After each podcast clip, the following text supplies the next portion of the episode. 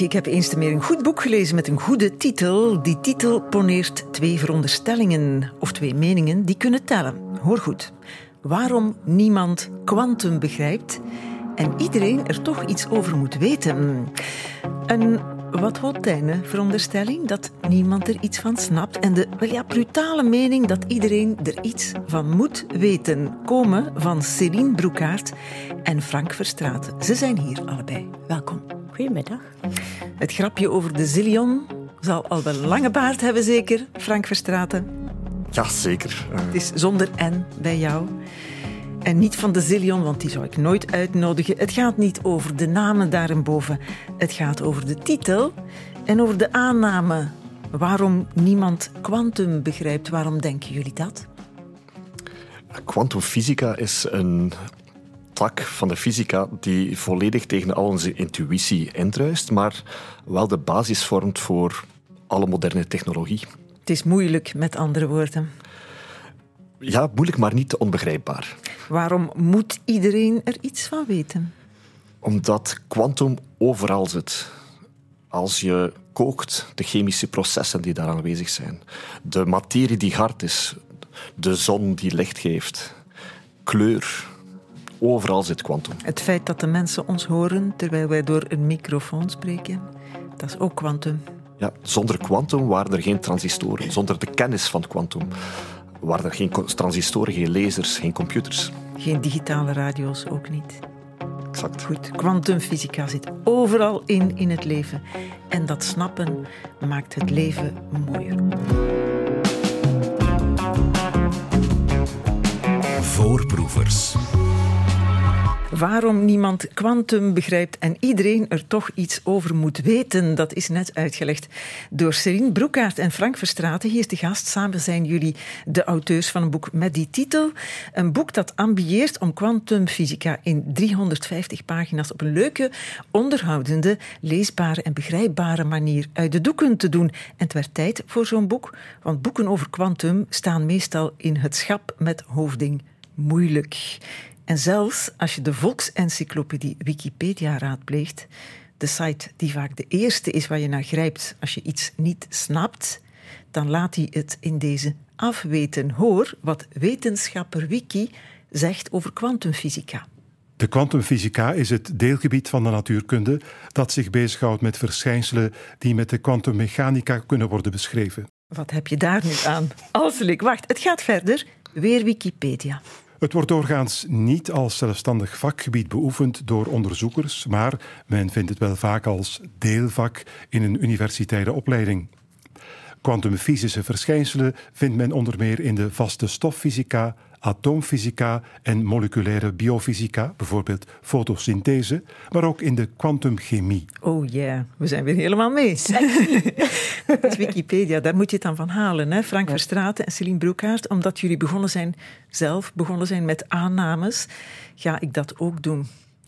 Frank, ik durf te wedden dat als ik het aan jou alleen zou vragen, ik ook een uitleg zou krijgen die lijkt op die van Wikipedia, want jij bent professor in de fysica aan de UGent en professoren fysica spreken vaak zo. Waar of niet? Dat is correct. Je hebt met die moeilijke dingen wel de Frankie-prijs gewonnen, een jaar of vijf geleden. Dat staat gelijk aan Belgische Nobelprijs, zoiets. Daarop kwam dan de vraag om een boek te schrijven over kwantumfysica. Je hebt dat gedaan, maar het is niet dit boek. Hoe komt dat? Ja, ik kreeg die vraag en ik dacht, hoe moeilijk kan het zijn om een boek te schrijven over hetgeen je gepassioneerd door bent. Over jouw vakgebied. Ja, en dan uh, begin je te schrijven en uh, laat je dat eens lezen door uw dochter. En dan lacht zij u volledig uit. Hij zegt, papa, maar dat, dat klopt niet. Niemand verstaat dat. Dat is, het is ook niet mooi. En hoe oud is de dochter? Toen was ze 17 jaar. Ah, toch geen zes, want dan is het normaal, hè? Goed, je schrijft een boek en het is onleesbaar. En dan komt Céline op het toneel. Ja, wij zitten in dezelfde fietsclub in Gent, in Spaak en Spier. Heel leuk. En op een gegeven moment was er een rit gepland uh, van 250 kilometer. En dan moet je het wel over iets hebben. Dus ik dacht, het is een gelegenheid om die meneer Frank een keer een beetje beter te leren kennen. En Frank had zich duidelijk al voorgenomen van mij de, het verschil tussen bosonen en fermionen uit te leggen. Dus ik heel aandachtig luisterde naar veel fietsend, al fietsend. Al fietsend, ja. Het ging niet zo snel. Het was, het was een op het gemak ritje. Wel heel mooi zo, heel plat. En voilà, vandaar dat we ook niet te veel buiten adem waren.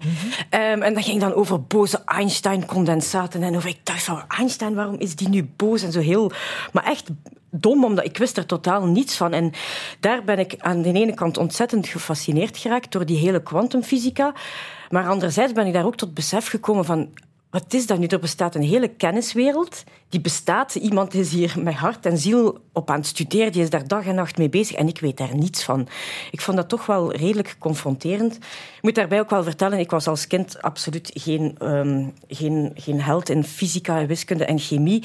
Dus dat waren altijd probleemvlakken. Vandaar dat dat voor mij ook altijd dat was problematisch. Ja, en wat Maar ben jij van opleiding? ik heb eerder toneelregie gedaan en daarna nog romaans. Dus ik zit meer in Ja, de... compleet andere sector. Voilà, en dan in, ja, monoloog gespeeld lang om de problematiek van seksualiteit bij kanker bespreekbaar te maken. Ja. Documentaires gewerkt.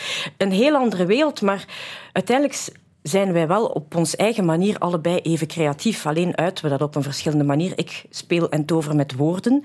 Frank die is helemaal thuis, die goochelt met, en die jongleert met cijfers. En maar kijk, samen voelt het dan. Ja, maar goed, we zitten nog op de fiets, hè? We zitten nog op de fiets. En dus voilà, is hij mij dat allemaal beginnen uitleggen. En dan een beetje later, na die fietsrit... Hij had mij toen ook al verteld over zijn mislukte plan van het boek. En viel er plots zo zijn voorstel uit de lucht van... Zou jij dat niet kunnen schrijven? Ik dacht, oeh, waarom ik? En Frank, waarom ik? Wel, waarom? Omdat als wetenschappers zijn wij enorm gevoelig voor mensen die goede vragen stellen. Uh, Ook in de wetenschappen zelf. Een goede vraag stellen is veel moeilijker dan Het goede antwoord. het goede geven. antwoord vinden. Keer dat er een goede vraag is, zijn er veel mensen die het antwoord kunnen vinden. Maar ik was... Céline stelde exact de vragen die ik eigenlijk zelf had moeten stellen voor dat boek.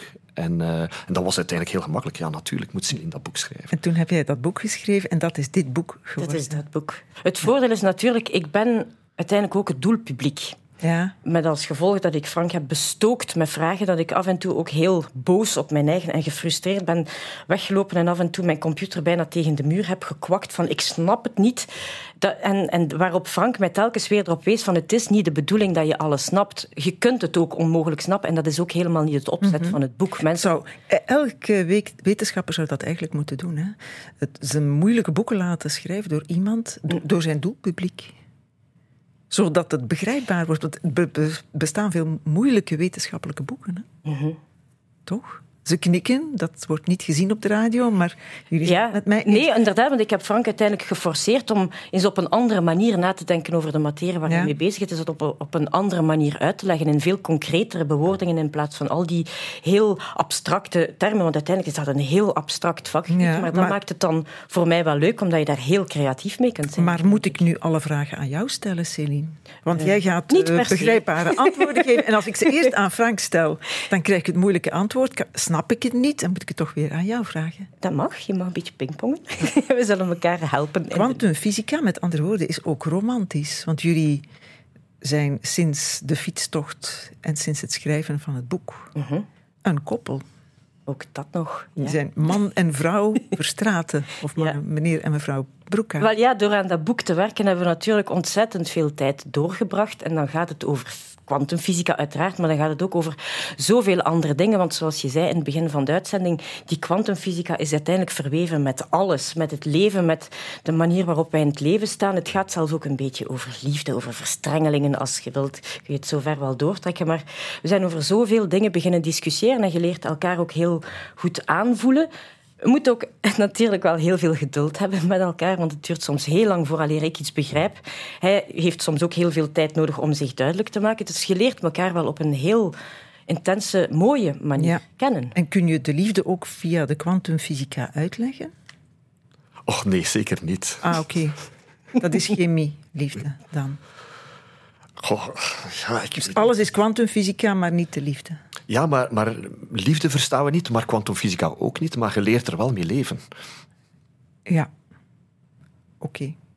De mensen, je zei daar straks, Céline, ik zat op school en ik snapte eigenlijk niet veel van Mhm. fysica en wiskunde. Waarom vinden mensen het cooler om te zeggen, ik was op school een ramp in wiskunde, Oh, maar ik maar ik vind was wel goed in talen? Ik vind, dat, ik vind dat absoluut niet cool, want ik heb onmetelijk veel bewondering voor mensen die daar wel goed in zijn. Ik vind dat absoluut niet zo cool. Maar ehm, we willen dat gewoon tegenspreken. Het is misschien moeilijk, maar er zijn wel enkele basisprincipes, basisideeën die iedereen kan snappen. Iedereen kan begrijpen hoe al die kennis tot stand is gekomen. Dat is echt een estafettewerk geweest. En ja, de reden waarom dat ik het in een tijd niet snapte, lag waarschijnlijk ook wel... Of nee, niet waarschijnlijk, het is ook zo. lag voor een groot deel aan de, aan, aan de manier waarop die materie werd gegeven. Dat waren zo saaie lessen. En ik, het werd voor mij niet duidelijk, waarom moeten we dat nu kennen? Waarom is dat nuttig?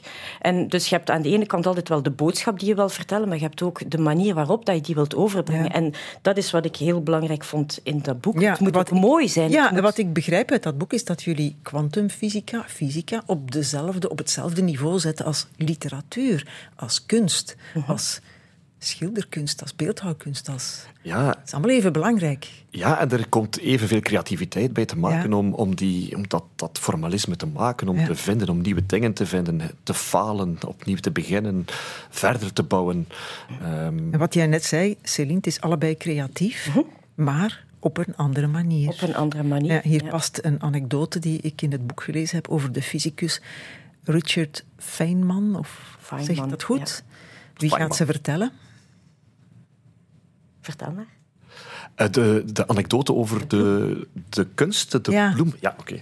Ehm, ja, Richard Feynman, een van de, ja, van de meest gevleugelde fysici van de 20e eeuw. ehm, ehm, was in gesprek met een kunstenaar. En, en die kunstenaar zegt: Ja, maar dat, jouw leven moet toch zoveel saaier zijn. Als jij naar een bloem kijkt, dan ziet je niet die prachtige kleuren, die, die magie daarvan. Jij denkt aan welke fysische processen gaan daar, eh, geven daar, ja, zijn daar verantwoordelijk voor. En, en Richard Feynman gaat daar in een grote tirade daartegen in. Hij zegt: Nee, door het juist te verstaan hoe het werkt, wordt het alleen nog maar magischer, wordt het mooier. En dat is natuurlijk ergens het hele opzet geweest van het boek. Wij willen dat mensen die dat boek gelezen hebben op een manier naar de wereld kijken en dat de wereld ergens mooier wordt. Dat er een soort nieuwe wereld opengaat, dat je nieuwe dingen ziet. Door hem te snappen. Hè? Ja. Mooier worden door te snappen. Het mooiste pleidooi in jullie boek voor meer begrip voor de kwantumfysica komt van Herman van Rompuy. Die heeft een haiku over kwantum geschreven. Is dat op jullie vraag? Is dat speciaal voor jullie? Ja, ja, wel, Herman van Rompuy heeft destijds, naar aanleiding van de Frankieprijs voor Frank, de, het Laudatio uitgesproken. En we hebben hem onlangs teruggezien eh, tijdens de Frankie-uitreiking van dit jaar. En daar een beetje mee gepraat en zo. En, en het is pas achteraf dat het idee kwam van eigenlijk zouden we hem kunnen vragen om iets te schrijven, idealiter dan een haiku, om dan op de achterflap van het boek te zetten. Uiteindelijk staat het in het boek, niet op de achterflap. En ja, die, na twee dagen, hup, flopte dat al binnen in onze mailbox. En wij dat en dat was echt van, ja, dat is het. Zo kort, zo krachtig, maar dat vat het in feite helemaal Ik ga samen. hem laten horen. Niet ingelezen door Herman van Rompuy, maar wel door Jan van Langendonk. Het onzichtbare verheldert het zichtbare. Meer weten maakt blij. Dat is een mooie zin, hè? Ja, dat zou eigenlijk de leuze moeten zijn van de Universiteit Gent. Meer weten maakt blij. Rick van de Wallen heeft natuurkunde gestudeerd, bij mij weten. Dus die kan daar niet tegen zijn. Kijk. Tegen zoiets als leuzen. We hebben het over kwantumfysica, naar aanleiding van een boek daarover van Frank Verstraeten en Céline Broekaert, hij de fysicus, die eh, een eerste maar onleesbare versie van het boek schreef. En zij, de schrijfster, die het behapbaar moest maken. Frank, ik mag Frank en Céline zeggen. hè? Zeker. Ik vind dit eh nogthans een behapbare zin van jouw hand. Ik lees hem voor, hè. In essentie ambieert fysica te doen wat Michelangelo zag toen hij het marmeren blok aanschouwde, waaruit hij de David tevoorschijn zou toveren. De natuur op zo'n manier bekijken en beschrijven dat al het overbodige materiaal weggebeiteld kan worden en enkel de pure essentie overblijft. Dat is van jou, hè? Ja, dat is het voorwoord. behapbaar. Ja, het is het voorwoord, het is waar. Het is mooi, maar licht overdreven, denk ik. Alsof fysica kunst is. En dat is het toch niet. Oh, dat zou ik durven tegenspreken. Ik denk dat fysica ook enorm gedreven wordt door een gevoel van schoonheid. Ergens het, het, het, het verstaan van de wereld maakt alles schoner, maar ook het, het, het kunnen samenvatten van heel veel dingen in een, in een, een formule geeft een ongelooflijk esthetisch gevoel. Ja, er staat wel één immens verschil uitgelegd tussen um, dat creatieve van de kunst en het creatieve van de fysica in jullie boek. Namelijk, kunst vindt zichzelf continu opnieuw uit, moet origineel zijn, ambieert dat ook. Fysica niet, hè? Ja, in de fysica, en dat is bij mij iets wat ik heel erg van verbaasd was, dat vond ik ook het mooie om vast te stellen, dat is echt een estafettewerk. Um, de ene werkt verder op de bevindingen van zijn voorgangers of tijdgenoten, want vaak worden dingen ongeveer simultaan ontdekt. Maar het is echt indrukwekkend te zien hoe dat, hoe dat echt de ene verder werkt op, de, op die ideeën van de ander. Het is niet iedereen die zo in een ivoren torentje maar zijn eigen ding doet, zoals misschien vaak wordt gedacht. Um, uh, ja, er wordt heel veel met elkaar in discussie gegaan. Iedereen inspireert elkaar en, en zo komen ze tot, tot... Ja. Dus de fysici van vandaag zijn wie ze zijn door de fysici van gisteren en van eergisteren en van eer-eergisteren. Jullie schrijven, dit boek handelt over de kwantumfysica en over haar ontstaan begin 20e eeuw. Dat is wel laat, toch? Want als jullie zeggen iedereen bouwt op iedereen verder, dan moet je toch bij Archimedes beginnen of zo ergens. Ja, lang, lang, lang, ergens beginnen natuurlijk. We zijn niet bij Archimedes gestart. Nee, maar jullie zeggen het start in de 20e eeuw. Dat is toch niet fair tegenover al die voorgangers? Nee, maar, maar het specifieke, de specifieke ideeën van kwantum zijn exact uitgevonden eigenlijk door, door, door Planck, Einstein en zo verder rond de jaren 1900, startend van het, vanaf het jaar 1900. En natuurlijk bouwen die enorm veel verder op de kennis die vergaard is daarvoor, ook door, op de wiskunde, op alles. Maar daarvoor was er niet echt een nood om dat te doen, omdat er bijvoorbeeld ook veel minder goede meetinstrumenten waren, waardoor dat eigenlijk niet duidelijk was dat er een nieuwe theorie nodig was. Ja, ja, ja. Maar die oude mannen, al ik noem ze nu oude mannen, maar Archimedes en Aristoteles en zo, dat is een filosoof, maar die heeft ook over fysica geschreven, die, die zetten jullie niet weg als brolverkopend Zeker niet, zeker niet. Nee, dat, dat, is, dat is enorm. Daarop zijn natuurlijk alle ideeën verder gebouwd. En daarom zijn we ook gestart eigenlijk met, met Simon Stevin. We moesten ergens starten. En Simon Stevin is eigenlijk staat, staat beeld voor het feit dat, dat het centrale begrip in de fysica experimenten zijn. Alles moet gebouwd zijn op experimenten. Dus de, de, de Grieken die hadden al heel veel fysisch inzicht, maar voor hen waren de, was de ideeënwereld nog altijd veel belangrijker dan de echte fysische Dus dat zijn halve filosofen en halve fysici. Exact. En Simon Stevin van Brugge is eigenlijk de eerste die een experiment deed waarin hij zegt, kijk, dat is iets heel tegenintuïtief, iets die licht is en die zwaar is, dat valt even snel. Maar leg het experiment eens uit, want het is een tof.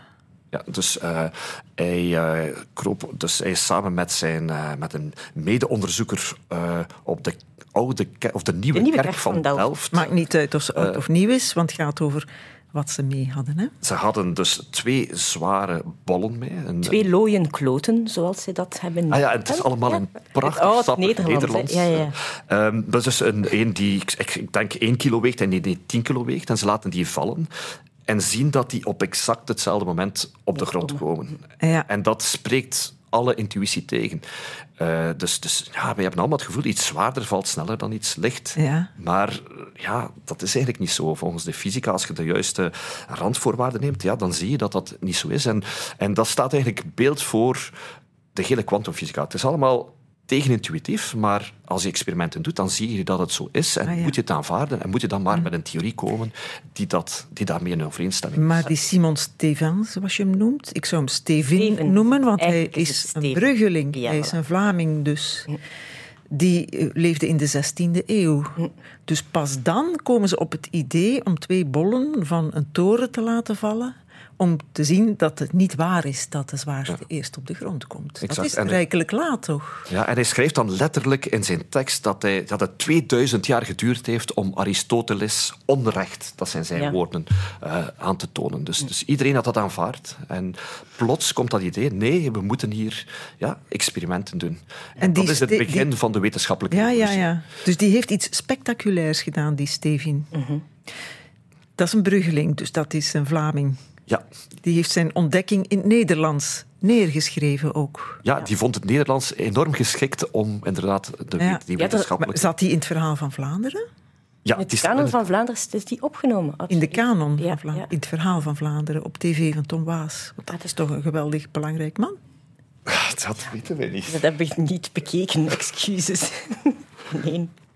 Nee, en, en we een hebben- belangrijk man. Het feit dat wij bijvoorbeeld tot tien tellen, Ja, tien en dan elf, Stevens. allemaal door Simon Stefan. Die heeft dat gepopulariseerd. En heel veel woorden, ook wiskunde, komt van wiskunst. Alles wat cijfermatig tot stand komt. Er zijn heel veel woorden die we aan hem te danken Maar als die zo belangrijk was, waarom kennen we dan Aristoteles beter dan Simon Stevin of Stevin? Ja, onverklaarbaar. En een tijdgenoot van die Stevin, de 16e eeuw denk ik toch ook, Galileo Galilei, die kent iedereen. Ja. Simon Stevin, ik moet hem opzoeken. Kijk, nu met dit boek hopen we daar verandering in te brengen. Nee, maar wij zijn als Vlaming natuurlijk niet chauvinistisch. Misschien heeft het daar iets mee te maken. Ja.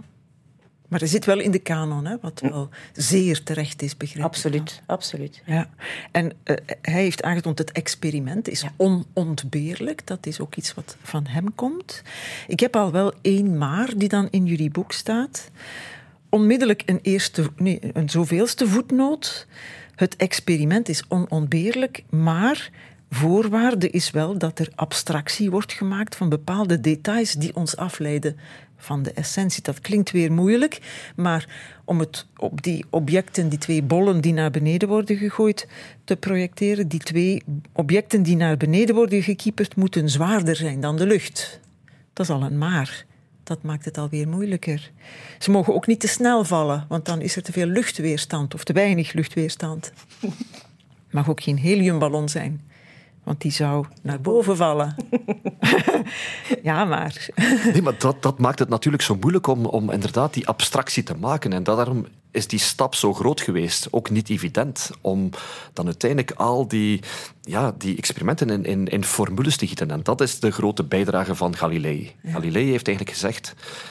Wiskunde is de taal waarmee de natuur beschreven moet worden. Die stap had, had, had Steven, niet echt genomen. Steven Voor hem was het het Ne- Nederlands het taal. Voor hem was het het Nederlands, voor Galilei was het dan de wiskunde. Ik vind Steven tof. Steven, we gaan vanaf nu Steven. Uiteraard. Ik heb niet anders gedaan toen ik het boek las dan Steven gelezen. Ja. Moet je dan ook van alle theorieën kunnen bewijzen dat ze juist zijn? Nee, maar een, een theorie kan alleen gefalsifieerd worden. Een theorie, ik, kan, ik kan aantonen dat een theorie niet waar is, maar een theorie kan nooit... Je kunt nooit bewijzen dat een theorie waar is. Je kunt alleen maar Hij heeft nog bewezen met die twee bollen dat het waar is, dat ze allebei even snel vallen. Heeft dat aangetoond, en dan, maar dat is nog geen theorie natuurlijk. Daar Ah ja, dat is praktijk. Toch. Ja, dat is een experiment. Dus het is niet omdat een experiment klopt dat de theorie ook juist is, want het kan toevallig juist geweest zijn. Ja. Ik ben het goed aan het snappen. Ja, Hè? kijk. Die twee vallende bollen, die kleine en die grote van Simon Stevin, die kunnen ook toevallig juist tegelijkertijd gevallen zijn. Nee, maar er zou toevallig een andere theorie kunnen zijn die dat ook verklaart, die niet de juiste theorie is. Ja. Ik zeg ja, maar ik bedoel nee. En Céline kijkt naar jou, hè, Frank. Jij bent de professor. Zij moet Nee, maar, maar- verpopulariseren. Ja, maar, maar de, de, de, de volgende stap natuurlijk, dus dat is een feit. Men ziet, die, die vallen even snel. Ja. En dan is de vraag, hoe, hoe, hoe kunnen we dat verklaren? Hoe kunnen we daar een... Kunnen we, dat is de stap dat Galilei neemt. Hoe kunnen we daar een wiskundig formalisme Ja, van ja, ja, maken die dan dat je- eigenlijk duidt? Dan Dat- heb je de wiskunde die nodig. dat, dat- we willen dat verstaan. Ja. En, en dat is de stap die Galilei neemt, dan ook door Newton genomen wordt en, en Ja. zo verder, waar- verder en verder op. En het is in feite ook een constante. De rest van het boek dat begint dan ook met Planck die iets vaststelt. Dat spreekt zijn intuïtie volledig tegen, zijn, zijn heilige geloof in die klassieke fysica. En dat, want dat spreekt dat totaal tegen. En dat hij, je voelt dat hij daarmee worstelt van hoe kan dat nu? Dat, Ja. Er moet iets anders zijn, een andere verklaring. En dan, ja, het ver- verplicht worden om toch anders te leren denken. Ja, ja, ja. Einstein heeft daar uiteindelijk ook een, een gigantische rol in gespeeld. Altijd weer die... Hij was heel sceptisch wat betreft kwantumfysica en heeft voortdurend al die wetenschappers bestookt met tegenargumenten die moesten aantonen dat die kwantumfysica niet zozeer niet correct was, maar toch onvolledig. En maar dat dwong natuurlijk de wetenschappers wel om op het scherp van de snee te blijven werken en te blijven argumenten zoeken om aan te tonen dat het wel klopt. Ja, Dus- en nu zitten we waar we met het boek moeten zitten, de kwantumfysica, waar ze beginnen te beseffen dat ze niet kunnen uitleggen aan de hand van de gewone fysica wat ze niet begrijpen. Of dat wat is, ze zien. Wat ze of wat ze zien, of wat er gebeurt, of wat ze horen. Bijvoorbeeld dit.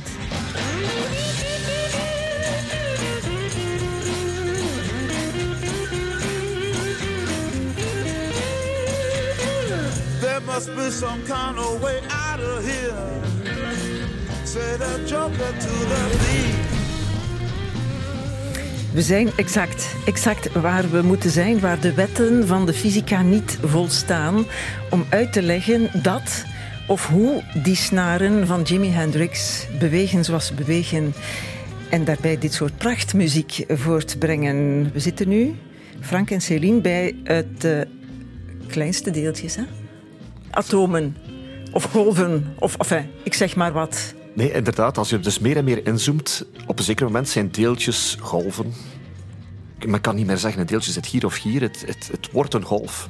Wij zijn zelf golven. Alles in de fysica, elke materie, alles van materie is ergens een golf. En, maar die golven zijn natuurlijk van heel korte golflengte. En als je meer en meer inzoomt, moet je daar meer en meer rekening mee houden. En een snaar staat eigenlijk een beeld van. Is, natuurlijk de, de, de, eenvoudigste manier om een, om een golf ons te beelden, is te kijken naar een snaar. Nu, een snaar bestaat uit heel vele deeltjes, maar eigenlijk wordt één kwantumdeeltje beschreven door, beschreven door exact dezelfde fysica als zo'n snaar. Maar er is één groot verschil, is dat die snaar alle mogelijke amplitudes, noemen wij dat, alle mogelijke hoogtes kan aannemen.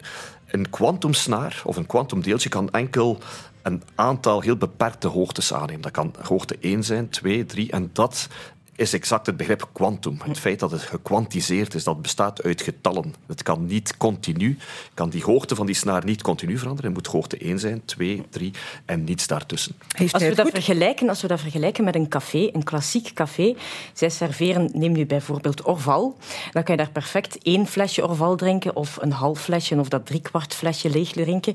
Dat is onmogelijk in een kwantumcafé. Daar gaat ofwel één flesje integraal over de toog, ofwel twee, ofwel drie. Maar halve flesjes, dat gaat niet, dat betaamt niet. Dus dat is echt gekwantiseerd volgens bepaalde volle eenheden. Het is geweldig hoe jij uitlegt wat jij eerst hebt uitgelegd. Mijn fantasie. Ja. Ja, in twee versies. één voor de kenners en één voor de, De tooghanger. tooghanger. Want zo krijg je nieuwe en nooit gestelde vragen. En dat is effectief in de 20e eeuw, als ze dat soort dingen beginnen ontdekken. Ik haal het uit jouw boek. Hoe beweegt een elektron? Dat soort vragen. Waarom vinden chemische processen plaats? Waarom is materie hard? Dat hadden ze nooit kunnen beantwoorden. Misschien ook nooit zich afgevraagd. Maar toen wel.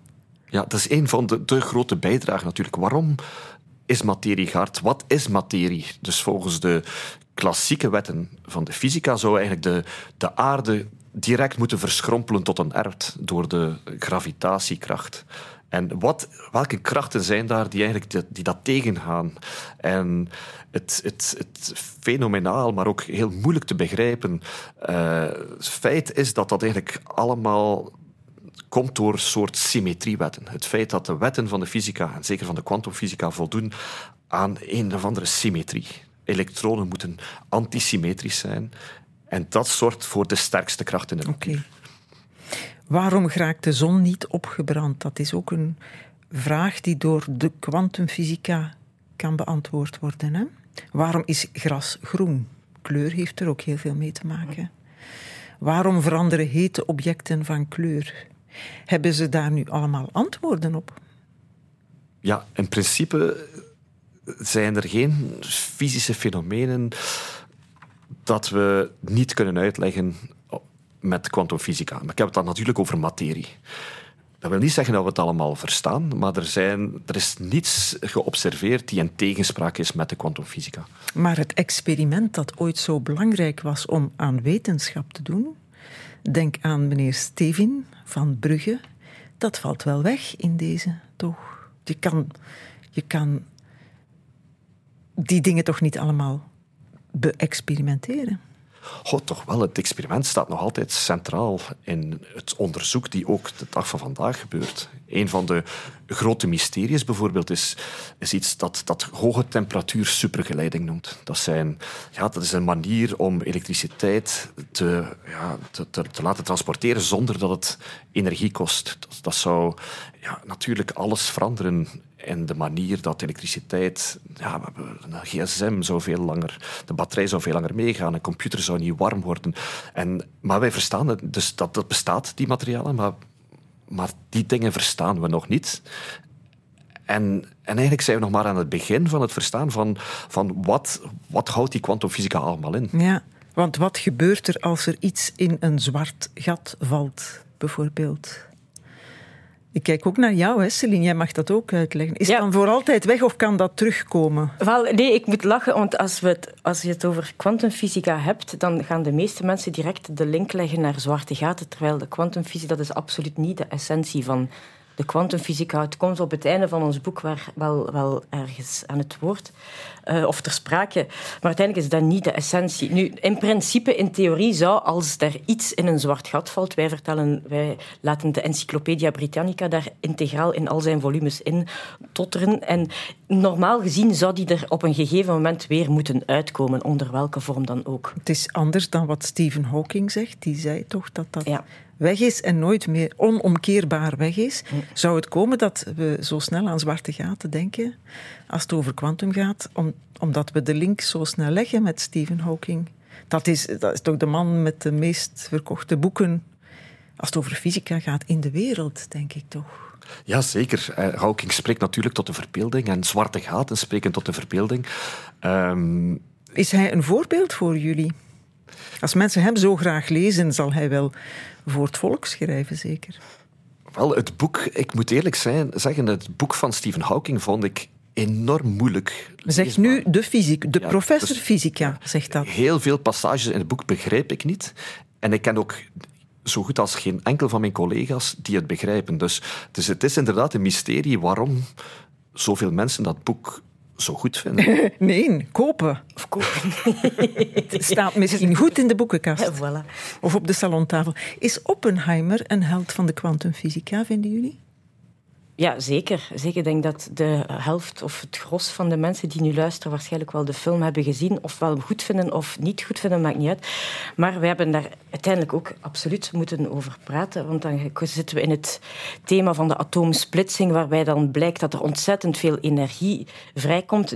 Dat is wel heel belangrijk om te benadrukken dat fysici er nooit op uit zijn geweest om een heel krachtige bom gaan te maken. Ze waren in de eerste plaats vooral onmetelijk benieuwd, curieus, nieuwsgierig om te zien hoe zit de materie in elkaar. En dan plots ontdekken ze dat, dat, dat een kern ook kan splitsen, Ja. dat daarmee gigantisch veel energie vrijkomt. En dan, ja...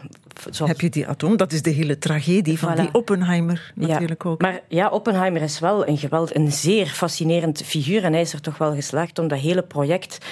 Eh, ik ging zeggen tot een goed einde, maar dat is helemaal fout. Tot te, te, gaan realiseren het feit dat er op, op een tijdspanne van twee jaar zo een gigantisch project is verwezenlijkt van het, het, het realiseren van een bom. Dat is, dat is nog altijd iets ongelooflijk om het niet te hebben over de, de, de consequenties. Maar het is wel een figuur die enorm fascineert, zoals zoveel anderen die we in dit boek hebben. Jullie eh, doen er echt alles aan om het interessant te maken. Hè? maar ja, het gaat over, ook over gewoon de, de fysici als mens. Daarom er staan ook anekdotes in die... Er zitten zoveel kleurrijke figuren in, om maar nog maar te zwijgen over de Einstein. Ook heel veel vrouwelijke wetenschappers. Zoveel interessante, boeiende mensen. Waar, ook zeker Simon Steven, hè, die we toch, waarvan we toch moeten weten van wat hebben die allemaal gedaan. Ja, hoe, belangrijk, ja. hoe belangrijk zijn die geweest voor de wetenschap, voor, ja, voor alles wat wij, waar wij Je hebt er ook een liedje over gemaakt. Ja. Een kwantumliedje. Dat Ja. kan niet in het boek, Nee, het kon er niet meer bij. maar hoera, het kan wel op de radio. het is een, eh, liedje. Je hebt de tekst geschreven, Ja. Céline. Ehm, maar de muziek is van Dr. Anders P. Mhm. De dodenrit van Dr. Anders P. En we gaan dat hier in primeur op de radio brengen. Ik zeg we. Ja. Jij zal zingen. En Frank, de professor en ik, wij spelen het koor. Het koor. Is dat goed, Frank? Het laatste Dat moet alleen maar op het einde optreden. Oké, dan zullen we nu beginnen met het Quantumlied. Het kwantumlied. Door Céline Broekaert.